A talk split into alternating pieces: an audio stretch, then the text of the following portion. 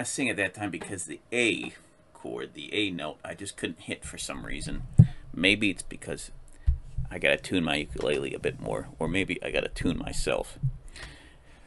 Um, I'm going to go over and review You Only Live Twice. And this one is after Thunderball. And I had seen this once before. And I, uh, you know, I liked it. I, I do remember some parts, but I never saw it all the way through. And I, I thought I did. Maybe I did, and I just don't remember some parts. Uh, but now, after you know revisiting it during this Bond marathon, I saw the whole thing in in its entirety. Uh, and I like it. It's different because of the theme of the. Uh, I believe he's he goes to Japan, and I think it's Japan. Maybe I'm, I'm pretty sure. Uh, there's some, there are some ninjas, and he does do some ninja training, which is fun, and uh, it gets a little little zany there. There's some fun gadgets. There's a helicopter, not, not a helicopter, but a small one-a-copter, I guess, for lack of a better or proper term, uh, that he uses.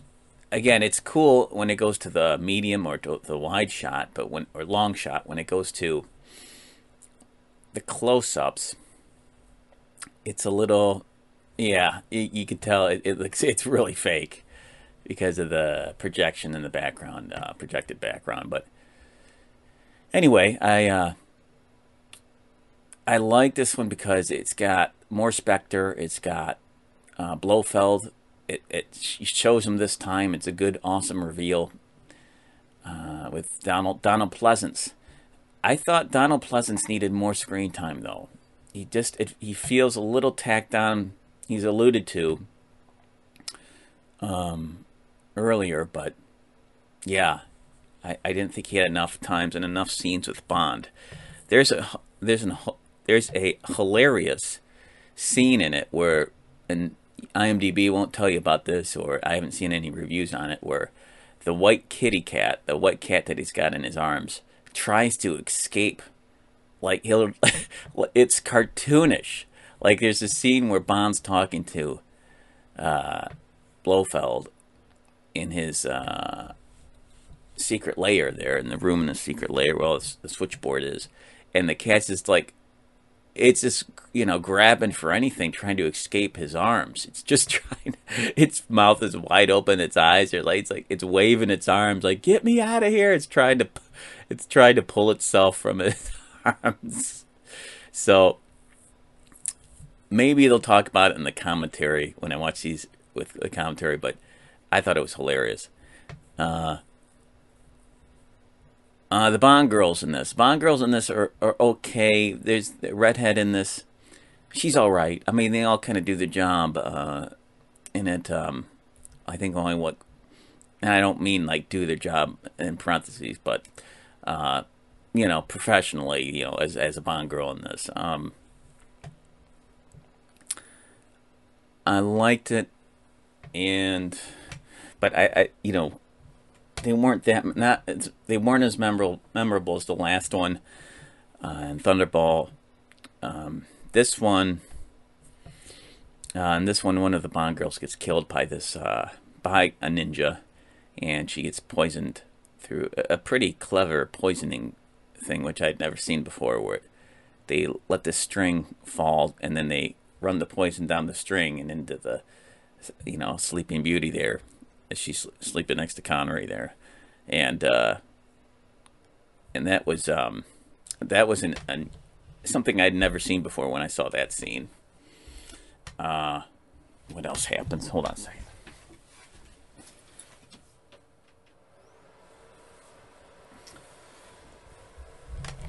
it's written partly by uh, Roald, Roald Dahl, who wrote the original, like the Roald Dahl who wrote uh, Willy Wonka and the Chocolate Factory. That's pretty tremendous. That's pretty awesome. So it definitely gets a star right there uh, from me. Connery is as Bond in this. He gets he has to dress up. I'm I'm going way out all out of seek. I'm all over the map with this uh, review, but there's a scene where he has to disguise himself as to keep a low profile. I guess he's got to marry uh, a Japanese woman, and he's got to um, he's got to dress up in a, in a disguise to make him look like uh, a Japanese man, and yeah, I thought uh, I thought it was pretty funny. Uh, I tried to do it. He get he can't really pull it off. Uh, he's bit he's really you know not be, I'm not trying to be racist or anything or, or definitely not trying to be, but uh, he usually I mean he looks unusually tall and awkward, trying to fit in. Uh, but uh, yeah, the supporting cast is great. Love it. And uh, love the ninjas. I'll go to the IMDb until something in my head pops up. Let's see. During the height of the Cold War, the United States and the Soviet Union lose one spacecraft after they are both seemingly swallowed whole by a second unidentified spacecraft. The two superpowers are quick to blame one another for the disappearances causing tensions to skyrocket. The United Kingdom has an alternate theory regarding the disappearances. However, a theory involving Japan and sends their number one spy, James Bond, to investigate there with the help of the Japanese Secret Service. He uncovers a plot uh, far more sinister than anyone could have imagined. So, yeah, there's like a Japanese version of M over there that he meets, but they're kind of like buddies in it, which is neat. Um, so there's some mutual respect going on. And I guess it turns out that, that the actor that plays him is it was actually a kind of like an action star uh, over there. Um, taglines. Welcome to Japan, Mr. Bond. um, this band is James Bond. And that's a, on the final advance poster, U.S. subway poster. Let's see. Uh, Sean Connery is James Bond. Oh, this was a good one when Donald Pleasence actually said it in the movie. He says he said the title. He said you, because in the movie the you find out like the beginning of the movie Bond gets killed. That's like the setup, as he gets killed and dumped. His body gets dumped over sea, and uh, they pick up his body secretly in a body bag, which looks like a mummy, and it looks unbelievably stiff. And uh, they get him aboard a, a secret uh, submarine, and they bring him in and they unzip it, and he was he had some kind of a uh, I don't know a device, a breathing device or something, to fake his own death, and while well, he was underwater, and they, you know, and uh, they just unzip it and he's okay. He gets up. So and he makes the it's kind of like to uh, let everyone know, you know, give him a public death so people don't think he's alive for this mission. And towards near the end, where Blofeld Blofeld meets uh, Bond or is talking to him, he says, "Ah, yes, you died before, but you only live twice, Mister Bond." And I thought that was great. Um, trivia. The henchman. Uh,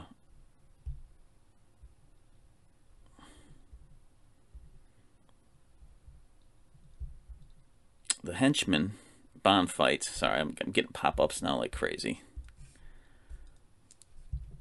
Uh, that was pretty annoying. Sorry, guys. And that's the problem with doing things like this on the internet is the dang pop-ups. So let me.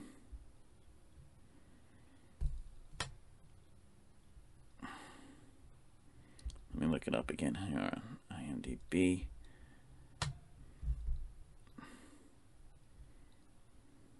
They want me to sign in and create a create an account just for rating this on the spot. It's kind of annoying. Thanks, guys. Okay.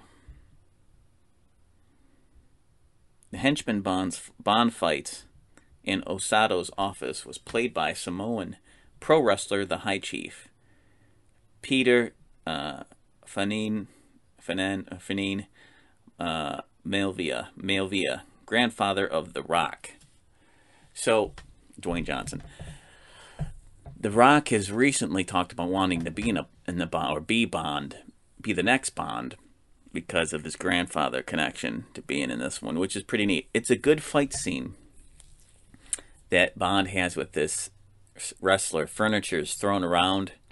It's good. It's it, again. There, I don't think there's any music going on when they're fighting, which is awesome. It reminded me a lot of um, the scene in Goldfinger where he's fighting Oddjob. Um, not quite that memorable, but it was still really good. Um, when scouting locations in Japan, the chief production team narrowly escaped death. On March 5th, 1966, producers Robert R. Broccoli and Harry Saltzman, director Lewis Gilbert, yada yada yada, uh, were booked to leave Japan. Uh, Flight 911 oh, it was weird. Departing Tokyo for Hong Kong and London.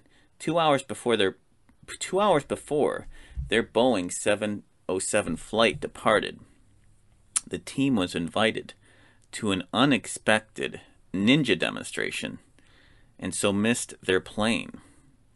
Wow. Their flight took off as scheduled, and 25 minutes after takeoff, the plane dis- disintegrated over Mount Fuji, killing all aboard. Oh my gosh. Wow. That's unbelievable because of the unexpected ninja demonstration. So sometimes listen to your instinct. I'd say mo- almost all the time listen to it because they listen to the instinct, their instinct, and it saved their lives. And it says BOAC Flight 911 too. What is it with the 911? There's a case for uh, patterns, matrices, and synchronicities. It's weird.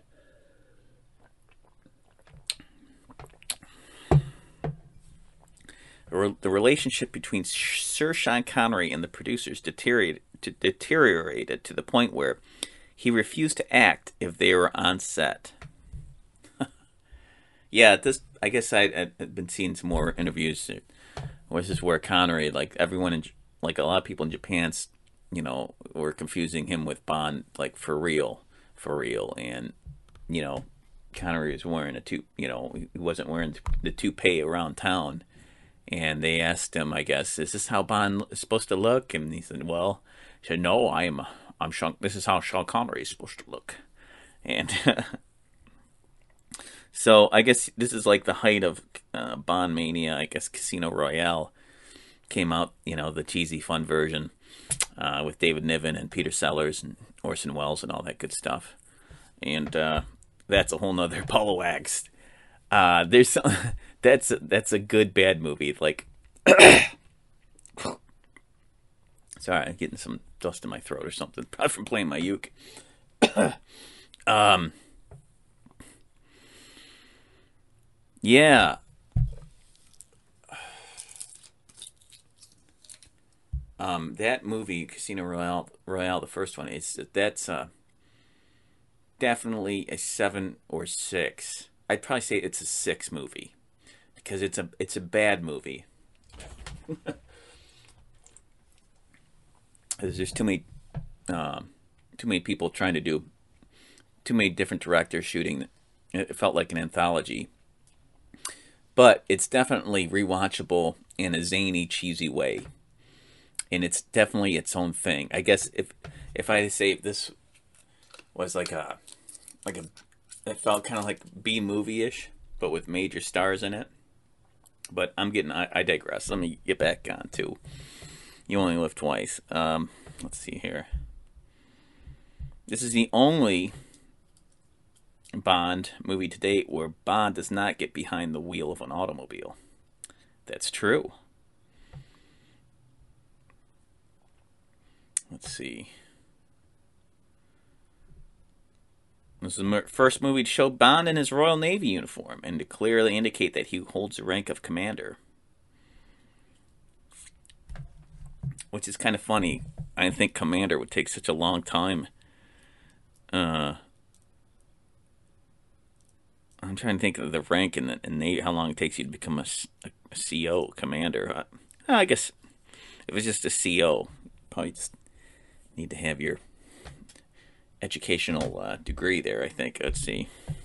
I could be very wrong about that. Let's see. I'm trying. There's a lot of. I mean, there's a lot of trivia on this. A lot. I, I'm not gonna go on about all the trivia when you can just go on IMDb to read everything, but I thought this was fun, interesting here. Connery was allegedly photographed on a toilet and the picture published in a Tokyo newspaper halfway through filming. Um, I'm paraphrasing a lot of this. I'm cutting a lot out. Let's see. Connery announced. Uh, what was the thing about the toilet, though? Oh, it just says local newsmen tried to uh, photograph uh, Connery in the restroom. It 30 extra private security guards are hired to combat the excess noise and hindrance, hindrance, but even the guards started to take photos. Wow.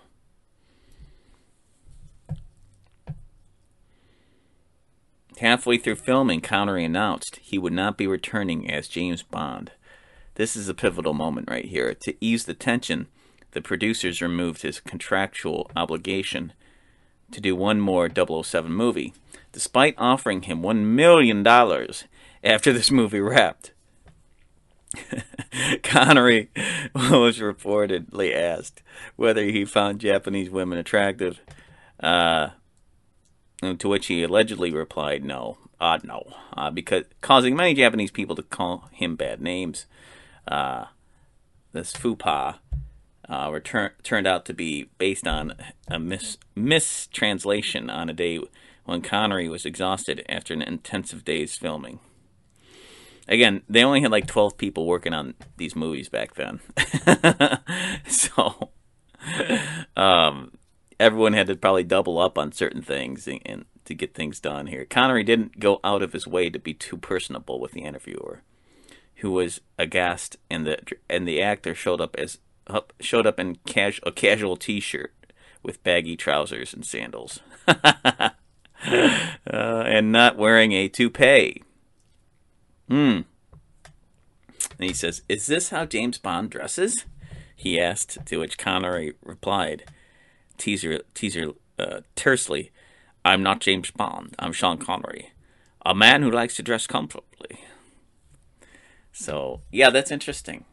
I mean, perception is reality to a lot of to the public, you know. It's that image of Bond sharpening Dressley all the time. Um, it's not always the case with people, especially actors. Um, that's a certain kind of lifestyle, a certain kind of thinking, a certain kind of personality. A man who likes to dress comfortably. Out of simple courtesy on Bond's part, this is the only movie in which he accepts a martini that is stirred, not shaken. Yeah, I noticed that. That was odd to me. Uh, this is an intentional joke by the producers not a mistake in the script.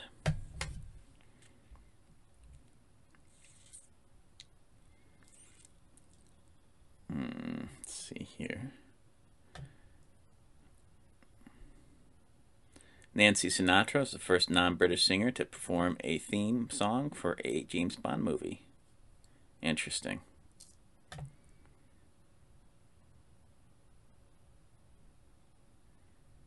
Even uh, Goldfinger though. Hmm. I forgot who did that one.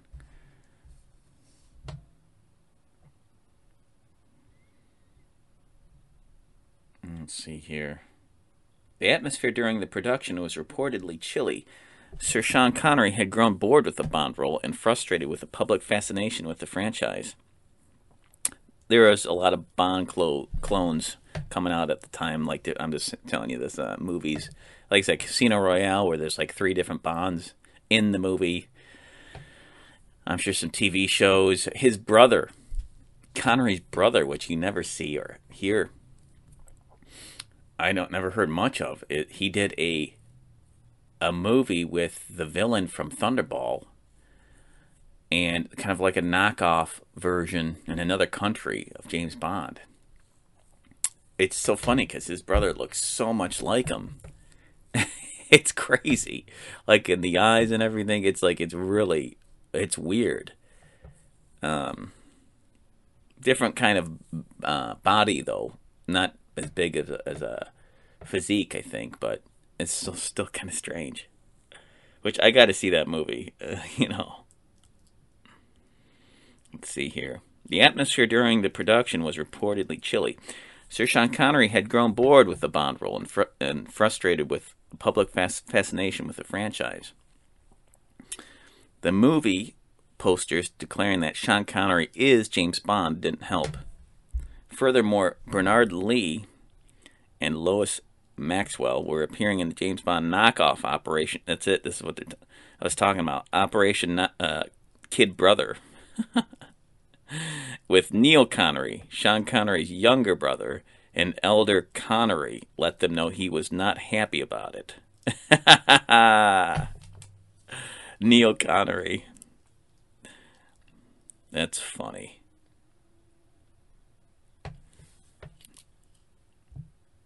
Aerial unit cameraman John Jordan lost his leg while working on this movie. Whoa. Dang, that's terrible. See, movies are dangerous, especially action movies. They are dangerous. Things happen, variables happen. It's kind of loose, loosey goosey. It's not like your average work day or workplace. There's a lot of moving elements, a lot of things that are that have to come into place. There's people that aren't always watching you or watching what's going on.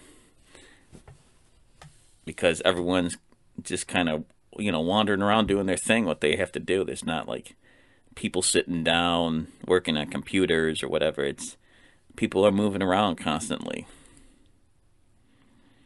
And you know you have a lot of electricity you have you know and this one machines you're dealing with that kind of stuff aerial machines. There's a lot of potential for danger. Apparently, this poor man lost his leg. It's terrible. It's terrible. I mean, imagine losing your leg on a movie set or uh, while making a movie. It is uh, so that's terrible. So traumatic.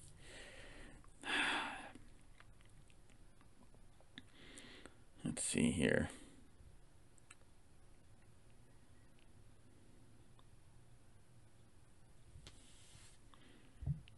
Let's see here. I'm just trying to get to the good stuff.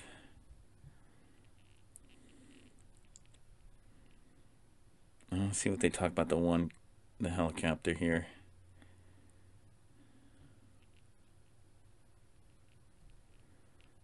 Yeah, there's a big volcano layer base. Which is, it's very Austin Powers. Not, you know, and uh, the people that are in the base, they all have uniforms of like red or white uniforms, and they're like marching around. So it's very spoofable.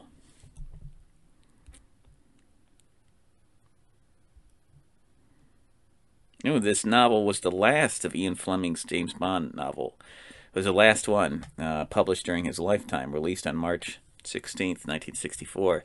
It was the 12th novel in the series. For the first time in James in the James Bond film franchise, the screen story bore little resemblance to the source novel. Huh. Some characters in the Japanese setting remain intact, as do several uh, minor details. Uh, the ob- oubliette and the man wearing a face mask, etc. Uh, but the but the two stories are radically different.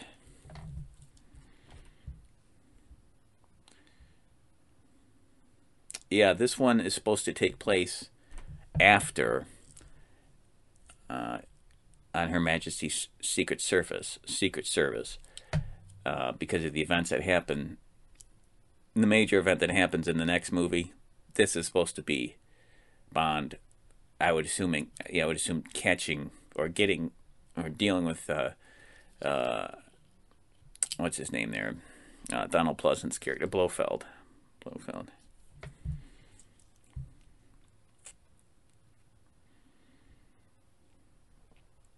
Much of the story structure of this movie was used, reused extensively in The Spy Who Loved Me. the Spy Who Loved Me, uh, Moonraker, uh, and Tomorrow Never Dies. Yeah, I think because of the, the layer, the, the, the base, and, and kind of Dr. No a little bit too.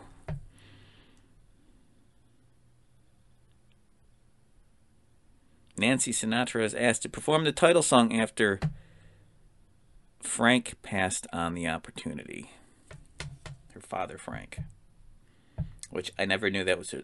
They, her father was uh, Frank Sinatra. I thought they were brother sister, but. Hmm. The reason why this movie is so different from the book is that Roald Dahl hated the book. He called it Ian Fleming's worst book. Ouch. Comparing it to a travel log. Ouch. On creating the plot, Dahl said he didn't know what the hell Bond was going to do. Uh, despite having to deliver the first draft in six weeks. Wow. And decided to do a basic plot similar, like I said, to Dr. No. It is similar to Dr. No because of the base and the uniformed people and everything and switchboards and it's a secret layer on an island, I believe.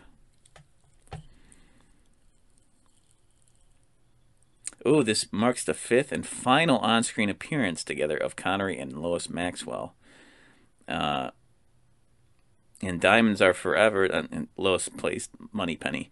And Diamonds Are Forever, 1971, the scene where the disguised Moneypenny gives Bond his travel documents. At the port of Dover, Maxwell and Connery filled their lines separately and were not present together for the short scene. That's too bad. They worked well together, very well. Uh, good chemistry. So it's, it's, it's sad.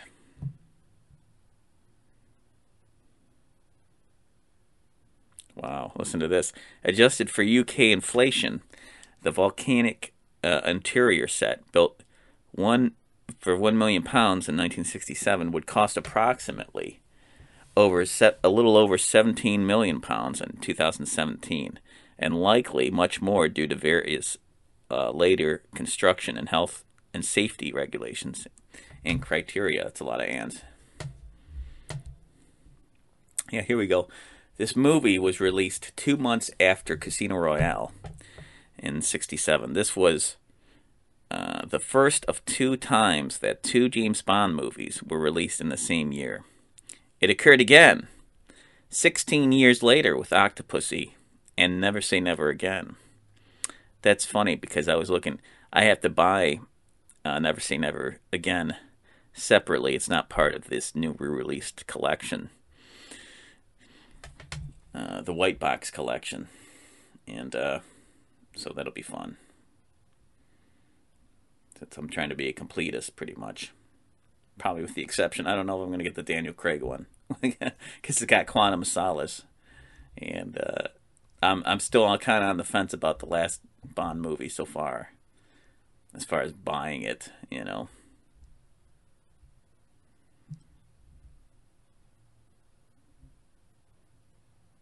This is the first movie franchise where James Bond does not wear his trademark dinner jacket tuxedo.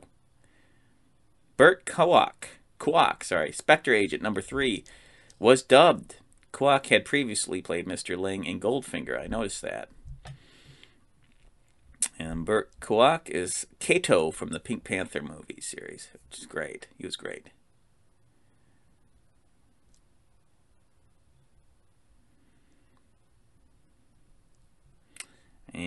Let's see what else here. I don't think I'm gonna wrap it up here because oh, here it is, the Little Nellie. Yeah, I liked I liked this Little Nellie helicopter scene or gyrocopter. I was gonna say I said one copter uh, or solo copter. A gyrocopter uh, shown being assembled is not the one that is shown flying. The kit, the kit machine was a mock-up made strictly for the assembly sequence. The WA-118 gyrocopter was flown by its owner, Wing Commander K.H. Wallis, during all the action sequences. First Bond movie not to show MI6 headquarters.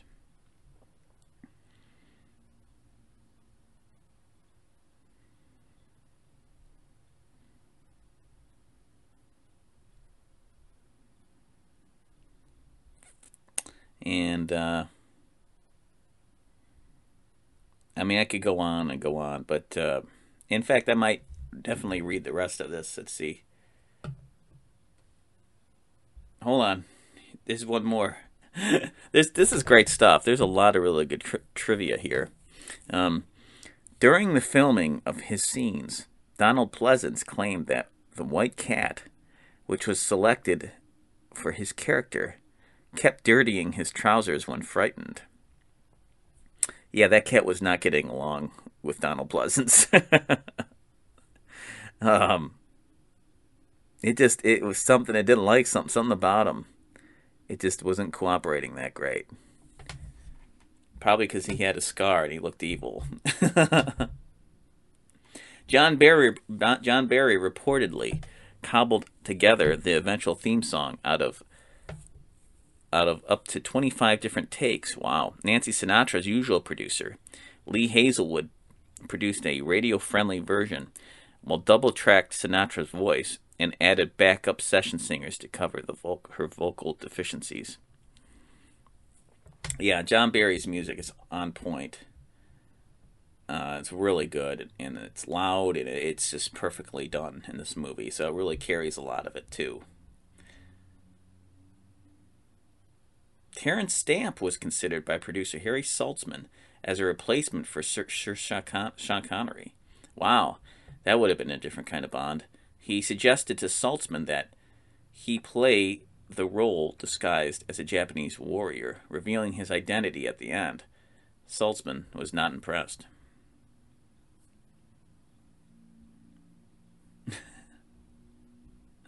the attempted killing of Bond by a ninja assassin is patterned after a real life incident in which Igna, Iga, uh, Iga, uh, an Iga ninja uh, attempted uh, to assassinate the warlord Oda Nobunaga in 16th century Japan. Uh, the attempt failed when no- Nobunaga awakened.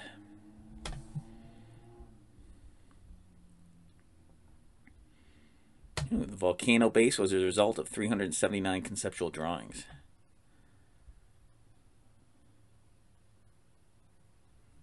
So, again, I can go on. If you want to read the rest of these, they're on IMDb trivia. It, they're all fascinating. Um, there's a good scene. Yeah, this is a good one where the helicopter grabs a car full of Spectre agents, uh, and this electromagnetic big huge electromagnet on the roof was it drops them into the into the water and it's a good practical awesome scene in a bond movie it's well done and uh says the idea was conceived by Dana Broccoli, wife of producer Albert R. Broccoli. The gyrojet rocket guns had one major flaw. The projectile had to build velocity to be lethal. In tests, the projectile could not penetrate a sheet of or, or ordinary cardboard when pressed against the muzzle. Uh, the weapon was rejected by the military and soon discontinued. That's funny.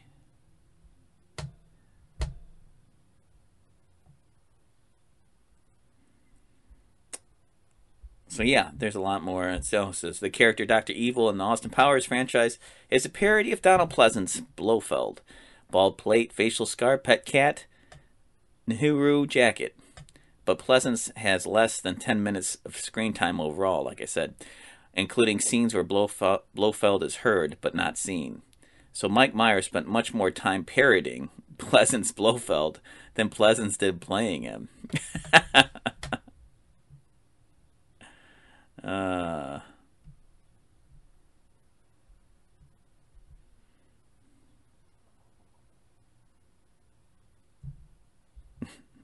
And it says again here Sir Sean Connery offended Japanese national pride at a, a press conference by stating that Japanese women are just not sexy due to hiding their figures behind kimonos.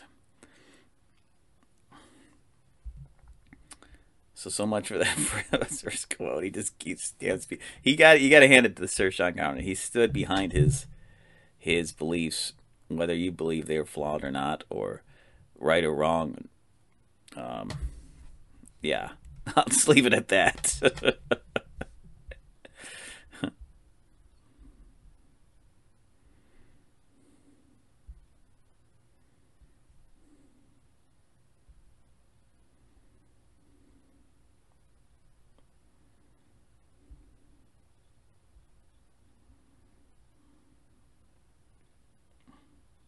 Donald Pleasence worked on the film for three weeks.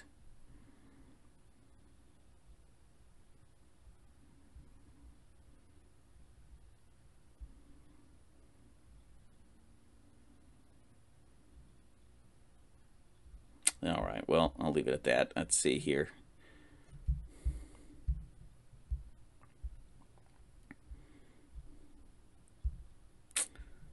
You only live twice thanks for listening. Keeping it kind of a little bit shorter, more manageable, hopefully not less entertaining. I hope you I hope this has helped stir some uh,